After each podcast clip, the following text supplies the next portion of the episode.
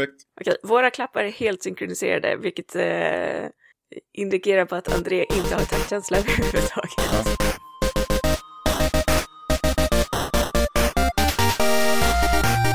Eller ej så är vi tillbaka med ett nytt avsnitt av Spelfeber, feber.ses spelpodcast. Idag är det fredag den 13 och i dagens avsnitt kommer vi prata lite mer om spel som vi har spelat såsom Valkyria Chronicles Remastered och Rhizome. Men vi kommer även prata lite om veckans nyheter såsom att Disney Infinity har lagts ner och att Battlefield 1 har presenterats. Jag heter Frode och vem har jag med mig idag? Idag är det jag, Emmy. Ja, och det är... Och det, ja, det är bara vi två idag. Det är det man får. Ja. Så alla fans av André kan ju stänga av redan nu.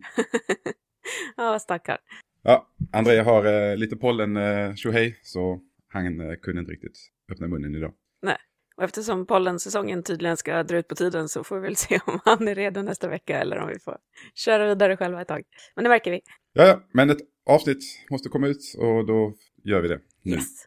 Eh, Emmy, du har inte spelat Uncharted 4 ännu. Nej, men jag eh, tankade hem det igår faktiskt. Eh, däremot så är jag ju liksom så här mega Eurovision-fan, så just den här veckan blir det extremt lite spelande alltså.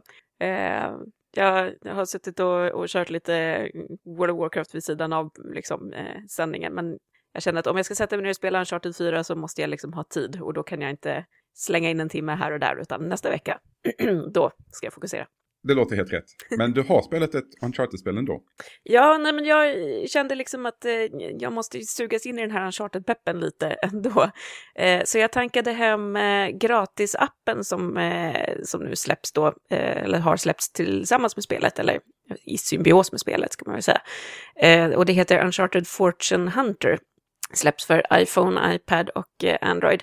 Eh, och det är liksom ett litet eh, pusselspel med flera olika små banor där man spelar Drake eh, som eh, får lite directions av eh, Sally. Sully. Och ehm, så går det typ ut på att man ska klara av lite pusselbanor, man ska ta sig fram till liksom, en skatt på slutet genom att förflytta sig över de här små, små banorna. Ehm, Eh, och jag vet inte, alltså det, det som är mest intressant med spelet är väl liksom att det just är sammankopplat med Uncharted 4, så att man kan liksom använda det då för att låsa upp lite trevliga eh, grejer i främst eh, multiplayer, eh, vet det, multiplayer-läget. Är det, är det liksom gameplaymässigt, är det som uh, Hitman Go eller Lara Croft Go?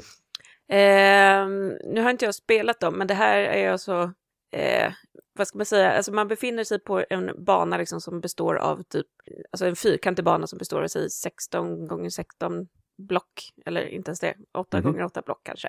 Och så ska man liksom förflytta sig över de här blocken som då kan eh, vara försedda med fällor eller eh, man ska till exempel trycka på eh, en sten för att flytta på en annan sten till exempel och så ska man ta sig fram till, till slutet av banan. Eh, och det man kan göra är att om man klarar det på ett visst antal drag så får man en speciell nyckel som då leder till en skattkista som, eh, som Sally håller i och så i, den här, i de här skattkistorna så kan man då eh, låsa upp liksom grejer till, till Uncharted 4. Um, är det, är det röstskådespelarna med eller det, det är bara text? Nej, det är bara text. Men däremot så tycker jag att de fångar liksom den här jargongen som ändå eh, Drake och, och Sully har. Så det, det tycker jag är lite charmigt. Liksom. Eh, men ett ganska basic spel. Jag tror inte man kommer att spendera extremt mycket tid i det här, men det var eh, ändå ganska Alltså pusselspel i pusselspel liksom. Eh, ganska liksom, underhållande i sin grundläggande form. Liksom. Ja, och det är väl gratis och mer eller mindre reklam så... Exakt. Det, det har väl inte några sådana här mikrotransaktioner eller något annat sånt. Alltså man kan köpa, Jaså? ja, såklart. Ja, det är ett mobilspel, så att man, man kan lägga eh, pengar i det, men eh, det är definitivt ingen nödvändighet. Och eh, pusslen är inte sådär, jag har gjort kanske 15 av 30 pussel och de är inte överdrivet jättesvåra heller. Så att eh, det är ingen större utmaning, men en liten rolig liksom, gimmick om man vill eh, sitta på eh, tunnelbanan eller bussen eller vad man nu gör och få lite uncharted dos liksom, mellan spelsessionerna så, så funkar det helt okej. Mm -hmm. Gott, gott. Det har inte släppts så mycket spel efter Uncharted. Det har varit lite stilla med det. Så jag har inte heller spelat så mycket många andra spel förutom Valkyria Chronicles Remastered som jag har gett mig på. Just det. Jag anser ju att det första spelet, eller spelet det här baseras på, eller vad man ska säga, till Playstation 3 är fortfarande ett av de bästa spelen till Playstation 3. Det kom ju relativt tidigt i, i livscykeln för Playstation och tyvärr var det inte så många som spelade då. Nej, vad, vad, tror du det beror på? För att eh, alltså jag har spelat det lite granna, jag har inte klarat hela spelet på långa vägar. Men det, det är ju verkligen liksom ett, eh, ett välgjort, väldigt känslosamt och liksom eh, snyggt och smart spel. Liksom. Så att det känns lite synd att det är få som har plockat upp det. Nej, det är riktigt bra. Och eh, det släpptes ju till PC för förra året, vill jag minnas. Mm, kan och det, det, det, är mer eller mindre samma sak. Det är ju det är inte snyggare på Playstation 4. Det, är ju sam, det ser likadant ut som det gjorde på den här PC-versionen. Men nu kan man spela det på konsol så, om man inte har en, en PC-dator. Men är det stor skillnad mellan, för jag har inte testat PC-versionen, men är det stor skillnad mellan PC-versionen och PS3-versionen tänker jag? Det, det är att det, grafiken är, eftersom det är så ritat så ser den likadan ut, men har man dem jämsides varandra så ser man att det, det är inte lika kantigt. Nej, okej. Okay. För att annars så är det ju, man kände ju liksom redan direkt när det släpptes till PS3 att det är ett extremt vackert spel, som sagt. Ja. Och det är inte bara vackert, det är ju väldigt bra också tycker jag. Mm. Och ganska svårt, eller? Ja, det blir lite klurigt mot slutet. Men jag har ju spelat, jag har ju spelat det här spelet så, spelat igenom det otroligt många gånger. Mm. Vilket gör att nu när jag spelar det igen så vet jag ju exakt mm. hur jag ska göra för att få A-ranking på nästan varje uppdrag. Så för, för mig är det ju mest bara skoj att titta igenom handlingen igen och, och uppleva kanske, jag, försöker göra lite nya grejer nu, men jag vet ju vad den optimala vägen är för, att, för succé. Så mm. det, är svårt, det är svårt för mig i sådana lägen att, att uh, improvisera fram någonting annat. För de som inte har spelat spelet överhuvudtaget och inte har någon koll, vad, kan du förklara liksom bara lite grundläggande vad, vad spelet går ut på, vad det är för typ av spel? Ja, det är ett turordnings, uh, turordningsbaserat strategispel. Lite som eh, nya XCOM, att man flyttar sina gubbar eh, på, en, eh, på en karta och man, medan man flyttar så går, ner, går den mätaren ner så man måste göra sina actions då innan den här mätaren försvinner. Och när man har flyttat alla sina gubbar som man har så är det fiendens tur att flytta sina gubbar. Och det gäller ju att placera de här på strategiska punkter och bakom sandsäckar så man inte blir träffad. Och så kan man ha snipers, man kan ha raketskjutare och gubbar med automatgevär och lite olika klasser. Så ska man använda de här då för att ta koll på motståndarna. Oftast är det det. Det kan också ibland vara att man måste ta över en bas och sådana här grejer. Och allting är ju i 3D. Så man ser inte det från ett isometriskt perspektiv som till exempel XCOM då. Utan det här är 3D, man ser det, ser det bakifrån. Kan jag säga också att spelet utspelar sig i eh, det är ett fiktivt Europa va? Ja.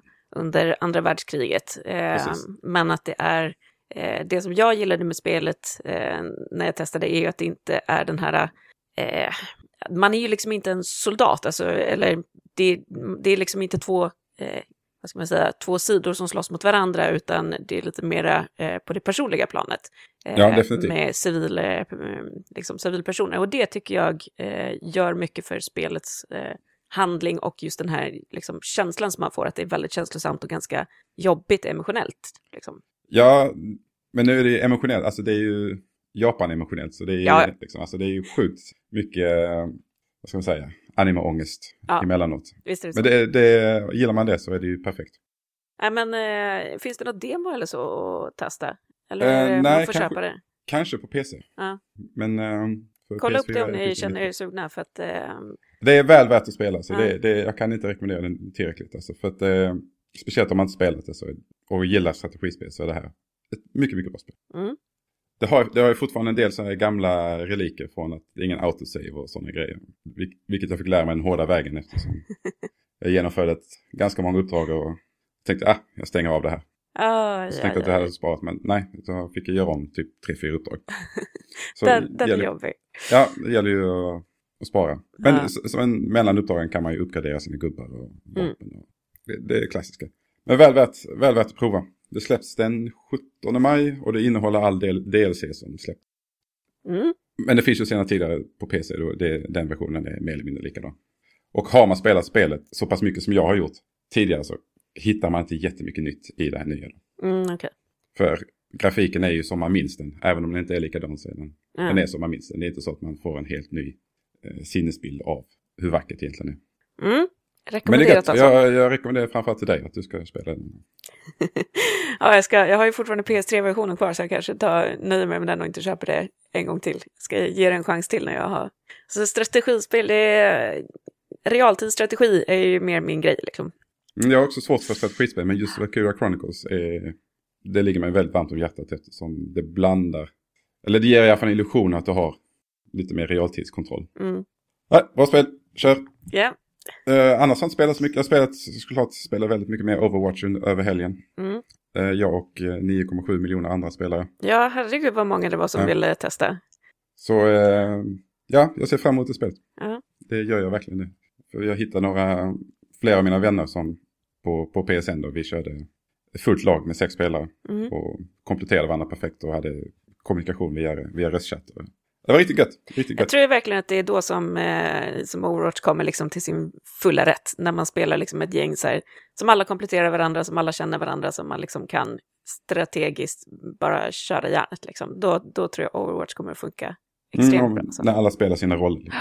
Precis. Men jag har haft väldigt roliga matcher med folk som jag inte känner också. Så det, Okej. och väldigt dåliga matcher också med folk som jag inte känner. Ja, det brukar mest vara liksom förknippat med ångest, men man kan ju ha tur ibland. När alla spelar samma gubbe och bara springer rakt in. Mm. Mm. Du har spelat ett spel som heter Horizon. Som har precis släppts på Steam. Ja, jag eh, satt och kollade runt lite igår för jag tänkte jag ska börja liksom testa lite så här, eh, nya spel och nya gratisspel och bara liksom börja florera lite mer vad som finns där ute. Eh, och då såg jag att de hade släppt den gamla klassikern Risem eh, för, nu ska vi se, den 6 maj tror jag de släppte det. Eh, och Risem är ju ett eh, MMORPG, vilket innebär att det egentligen kostar pengar att spela varje månad, men på grund av något så här strul med typ överföringarna eller någonting sånt så eh, var det många som inte kunde betala den precis när det släpptes. Så då eh, eh, körde de en gratisvecka för alla eh, som vill testa på det. Så, att, eh, så då tänkte jag så här, åh det här måste jag återuppleva för jag spelade ju det när det släpptes. Det där. Eh, vad kan det ha varit? Det var länge sedan. Eh, 2004 släpptes det. Så det är en sån här riktigt liksom gammal klassiker. Så jag var tvungen att gå in och kolla liksom hur det hade, hur det hade liksom åldrats. Så. Eh, och jag vet inte riktigt vad man ska säga. Alltså, när Risem släpptes så var det ganska, innehöll det ganska många liksom häftiga element eh, jämfört liksom Eh, med de andra liksom MMORPG-spelen som, eh, som fanns på marknaden. Så att när det släpptes var det, var det väldigt unikt och udda liksom. Eh, men nu när man sitter här 12 år senare så inser man liksom att det, det har hänt väldigt mycket på marknaden sedan det släpptes så det känns ju inte jätte, eh, jättespännande liksom. Tyvärr. Eh, men det är väl så, vissa, vissa liksom gamla spel de, eh, de kan hålla hur länge som helst och kollar man på eh, World of Warcraft som, eh, som släpptes liksom bara året senare så håller det ju en helt annan nivå idag än vad, än vad Ransom gjorde. Men eh, vill man testa ett litet liksom, udda spel så kan man gå in och, eh, och köra lite gratis. Eh, det är ändå liksom ett eh, MMORPG för de som, som älskar genren så, eh, så finns det liksom saker att hämta.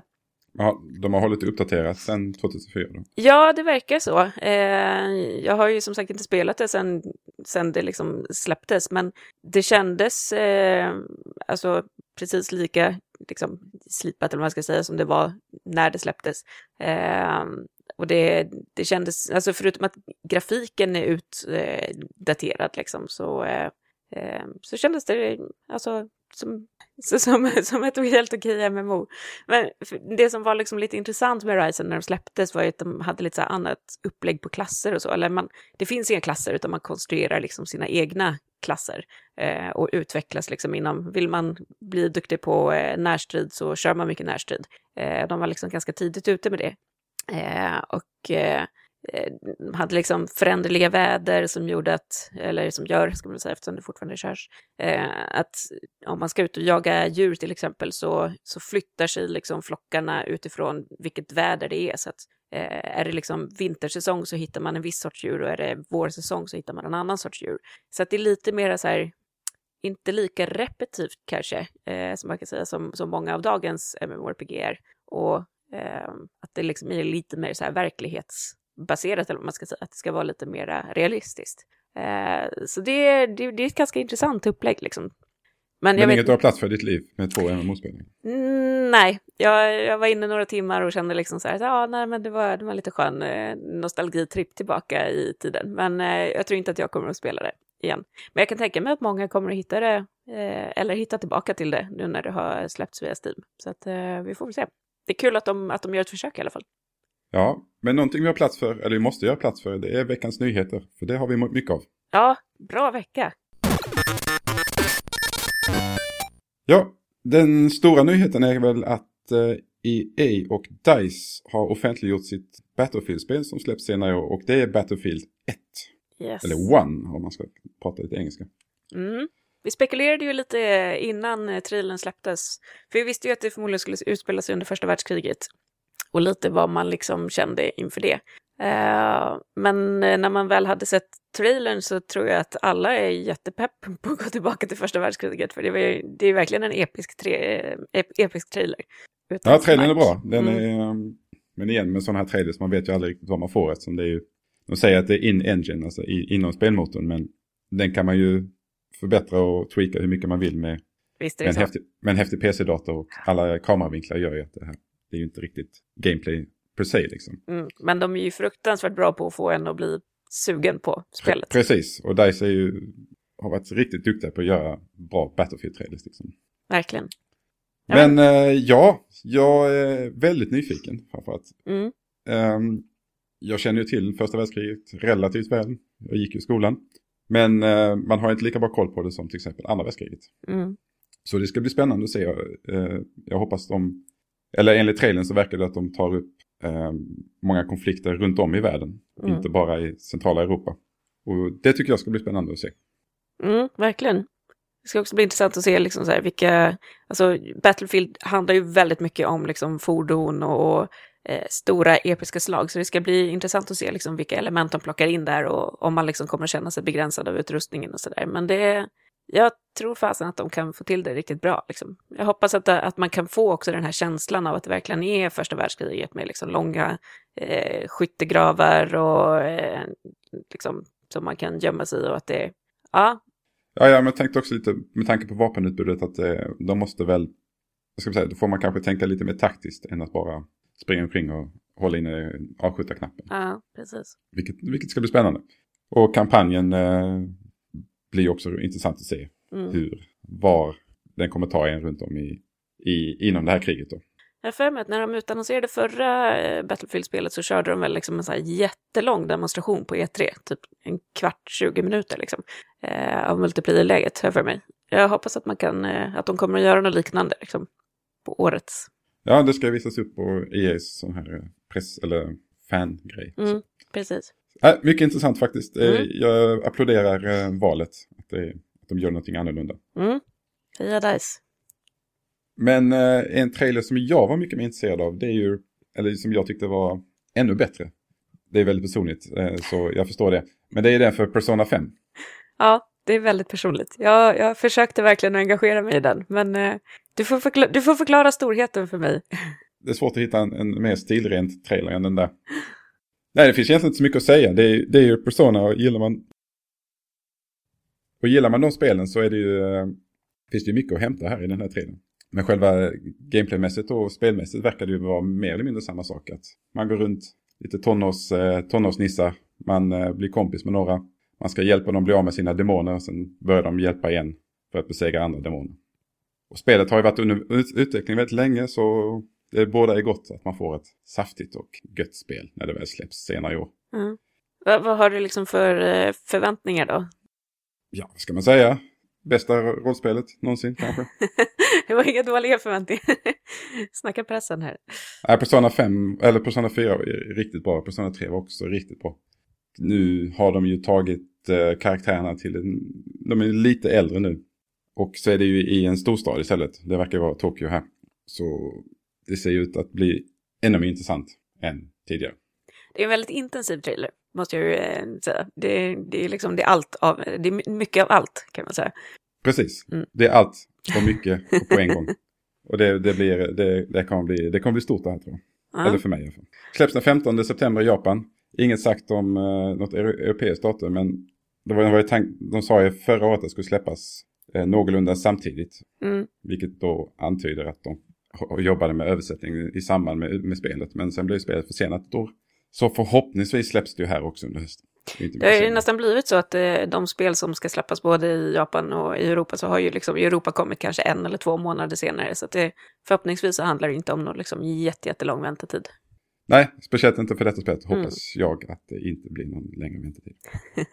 Innan jul siktar vi på. Ja, precis. Mm. Både Dawn of War och Civilization fick också trailers, på tal om trailers. Mm.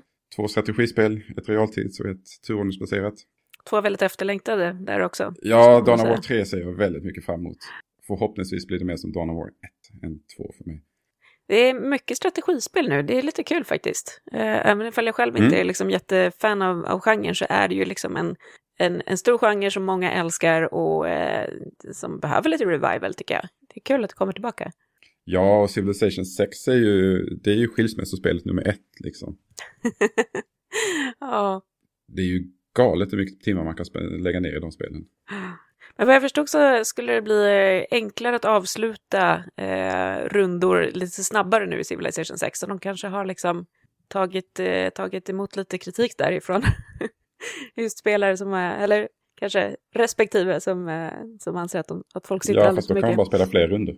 Ja, jo, det är sant. Man kanske har lättare att gå in och liksom avbryta och säga att nu får du faktiskt komma och hjälpa till med middagen här. Ja, vi får se hur många, många giftermål som förstörs av Civilization 6. Ja. Men har ni inte sett trailrarna så eh, gå in och se dem. De är bra. Riktigt bra. Ja, framförallt Persona 3. Mm. Eh, ja, vi pratade inte om Mass Effect förra veckan, men eh, det har vi möjlighet att göra nu. Ja, det är mycket Mass Effect nu. Jag gillar det. Gillar det stort.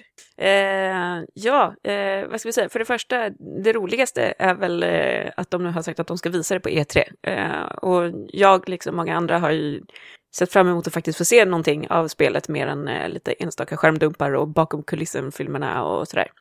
Så att jag hoppas, alltså jag, jag är ju så här, liksom lite rädd för att, att de ska underprestera för att jag själv har så höga förväntningar för att det är en sån serie som jag tycker så mycket om. Så jag hoppas, hoppas, hoppas, hoppas verkligen att de levererar någonting riktigt, riktigt bra nu på E3. Eh, men eh, de berättade ju också lite mer om spelet eh, och bekräftade lite det som vi har pratat om förut, det här med att eh, det var en undersökning som, eh, som läckte ut där man eh, fick känslan av att det kommer att handla väldigt mycket om upptäckande, eh, exploring, att man kommer att eh, var liksom typ eh, att människorna letar efter en ny plats att bo på, att man kommer och, och jobbar liksom utifrån det. Och de, eh, eh, Bioware skrev i en eh, nyhet själva att det kommer att vara en väldigt stor öppen värld. Eh, det kommer att handla mycket om upptäckande, vilket ju stödjer det här. Eh, och att valfriheten överhuvudtaget kommer att vara mycket, mycket högre eh, än i de tidigare spelen. Eh, både beroende på hur man liksom tar sig till platser, eh, vilka platser man väljer att besöka, eh, vilka uppdrag man väljer att ta sig an och så. Eh, och Mass Effect har ju ändå varit alltså en ganska stor blandning mellan, mellan öppen värld och eh, väldigt liksom skriptat. Eh, så att jag antar att de, att de kommer att släppa ännu mer på det skriptade, att det blir, eh, ja, jag vet inte, eh, större, större möjlighet att liksom kanske välja överhuvudtaget vilka, vilka uppdrag man vill göra eller hur man ska, ja, det är svårt att veta, men det ska bli, det ska bli spännande att se eh, vad de liksom har applicerat upplägget utifrån. Ja, kul för dig. jag känner hur din entusiasm, den bara brinner där borta på andra Ja, sidan. jag sitter här och skakar på huvudet när du pratar om öppenhet och Mass Effect. Men, ja, ja. Ja. Nej, men vi kan väl säga också att de har nu konstaterat eller bekräftat att spelet kommer att släppas i början av 2017. Eh, det har ju varit lite snack om att det eventuellt skulle komma innan, eh, innan eh, årets slut i år, men så blir det alltså inte. Men däremot tidigt 2017 och vi kommer inte behöva vänta fram till mars-april som, eh, som jag hade befarat, så, såvida det inte blir försenat då. ja, det vet man ju aldrig. Så. Nej. Eh, ett annat spel som släpps 2017 det är det nya Battlefront-spelet. Eller Battlefront 2 om man brist på ett annat namn. Ja, just det. Det togs inte emot så populärt när vi skrev om det.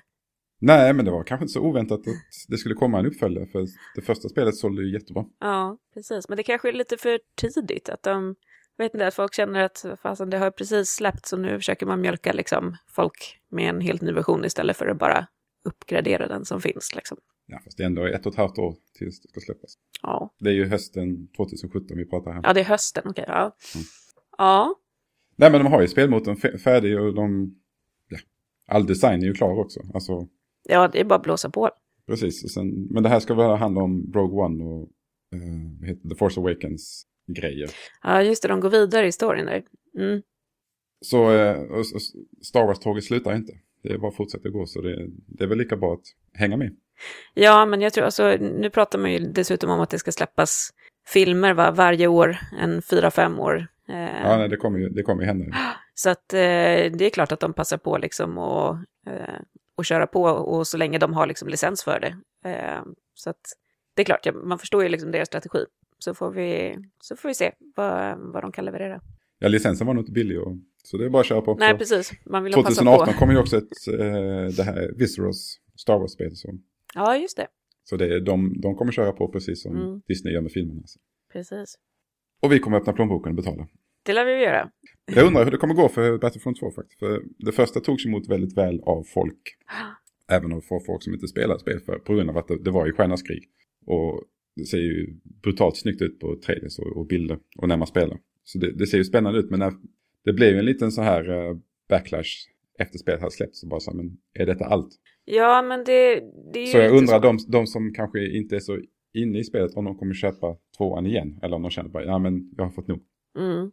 Frågan är ju ifall eh, EA och DICE kan tänka sig och då satsa kanske på en kampanjdel eller mer liksom eh, single player-känsla, för det är väl det som folk har saknat lite också.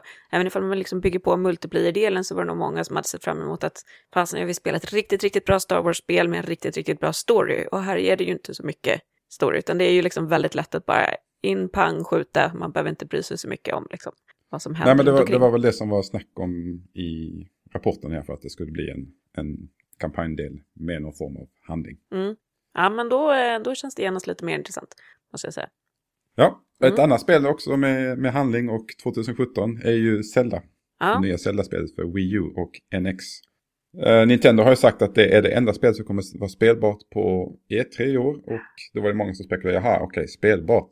Då kanske de kommer visa en massa andra grejer. Men nej, så är inte fallet. De kommer inte köra Nintendo Direkt i år på E3. Utan de kommer istället köra en livestream. Där eh, utvecklarna kommer sitta och spela Zelda-spelet. mm. mycket fokus på Zelda. Vad, Bara fokus på Zelda. Vad tror du det beror på, liksom? Att de har valt att skippa allting annat? Nej men detta är deras stora spel. Det att blanda ut det med lite. Det kommer, ju- det kommer inte få en uppmärksamhet. Mm. Tror jag att det liksom, om de kommer dit med ett spel och säger det här är det stora spelet så kommer ju i alla fall en stor del av mainstream säga att det här är spelet man ska titta på. Liksom. Mm. Och vilka andra storspel har de? De har ju, de har ju det här nya Paper Mario som kommer. Eh, Splash, ja, som har lite det här med färgerna. Men det, det är ju ingenting för den stora massan om vi säger så. Nej. Nej, så att bara köra, det- att bara köra Zelda är ju för mig ganska självklart för dem. Mm. Ja, det kanske är strategiskt smart. Och sen kommer det vara fokus på det och sen kan de fokusera på NX på en egen grej vid ett senare tillfälle. Kanske Tokyo Game Show eller någon egen, Ja, precis. något eget event. Hösten känns väl ganska logiskt där inför releasen sen i, under våren. De måste ju visa Zelda på Wii U också inte på NX för då hade, annars hade fokus varit på, ja men vi vill titta på vad NX är, inte på Zelda. Mm. Precis. Nej men sen är det ju, Nintendo har ju sakta men säkert liksom försökt trippa runt E3 för att de måste hitta ett, ett sätt att få ut eh, sin marknadsföring på, på E3 bakom då i skuggan av både Microsoft och, Sony de senaste åren. Så. Och jag tycker de har gjort det alldeles utmärkt. Det är ju ganska lätt att drunkna där i, i liksom, eh, bland alla AAA-titlar. Liksom. Eh, så att eh, det är kanske smart. Nej, och sen, precis, och nu har de ju sin AAA-titel och det, det är Mm. det de har. Och det är det som folk kommer se. Och det är det folk kommer kunna spela. Så. Precis.